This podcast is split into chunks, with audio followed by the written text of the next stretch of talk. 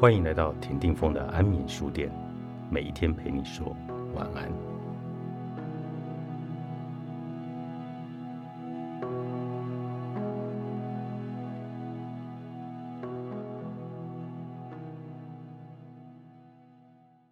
二零一三年初，我开始创业，公司已成长到一定的规模，因此约翰便辞职和我一起工作，我们肩并肩一起打拼。将一切都投入到事业中，而我也热爱与约翰共事。然而，即便知道自己应该要很知足、开心，可是实际上却不然。我的内心深处无法感到满足，并且充满了不安。我无法明确说出到底哪里不对劲。这中间并没有一个戏剧化的拨云见日的桥段，让我发现这并非自己想要的生活。这就只是知道每天起床去做一个与我真正重视的事物关联不大的工作，让我感到负担很沉重。我每天都忙得团团转，追寻着令我疲惫又空虚的生活。我大部分的日子都充满了挫折感与不满足，因为我并不喜欢自己目前对于世界的贡献，而工作上的不开心也逐渐渗透到生活中的其他部分。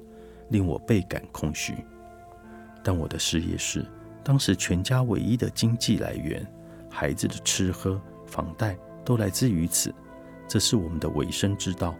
我是欠这份工作很多人情，没错，但我更想拥有一个能再次让我心灵感到满足。同时，约翰和我也是一起打拼工作，但这听起来实在太过痴人说梦了。我怎么能够转身抛下发展正上轨道，全家人又得靠他吃饭的事业，跑去追求新的可能呢？因此，我身上笼罩了一股无力感。我觉得自己被困住了。我很明显没得选择，我找不到其他的选项。你可能也有过类似的体验。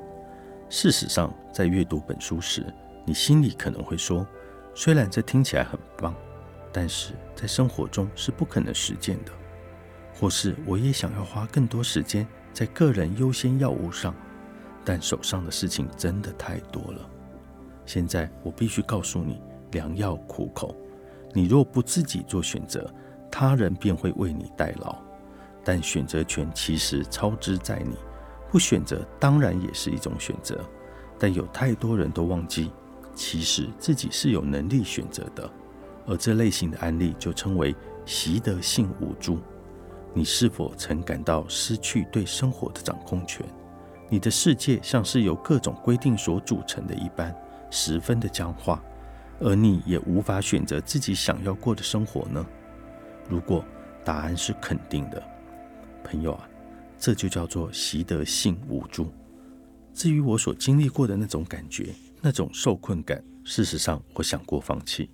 甚至不敢思考自己到底有多空虚，那便是我出现习得性无助的征兆。问题就在于我们让这种习得性的无助控制了自己，而这种被动的态度会让我们忽略了解决问题的机会。此类行为最佳的例子就是读了书但考试成绩依然很差的学生。那下次考试前，他可能就会觉得读书也没用，因为反正也考不好。干脆别念了吧。他可能忘记了第一次考试前，他玩到很晚才回家，或是跟好友起了口角而导致分心。他只记得自己读了书却考不好，因此便下了念书是没有帮助的这一个结论。他感到被困住了，也看不见其他机会，因此就索性放弃了尝试。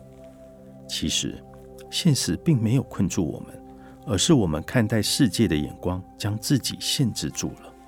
或许你已经厌倦了尝试，毕竟似乎怎么做都没有效果。我也曾如此觉得。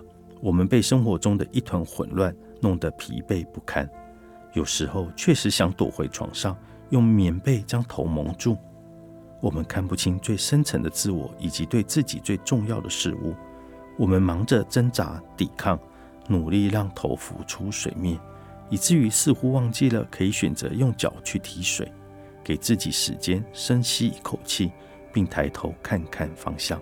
选择往较为平静的水面游去。当我们允许自己退一步来做选择时，力量便会开始涌现。我们强化了自己的内控感，也就是说，我们会记得自己有能力左右命运，而非只是随波逐流的过生活。内控感强的人，相信自己能够自由地做出选择，并决定自己的遭遇，因此相对来说，他们会更加快乐，并且有动力。心理学家发现，内控感与学业上的成功有所关联。自我动机以及社会成熟度较高，压力大或忧郁的情况较少，并且也会较为长寿。我们想要的就是加强自己的内控感。并开始体会到，我们确实拥有选择权。你真的不需要这么忙。作者谭雅·道尔顿，高宝书版出版。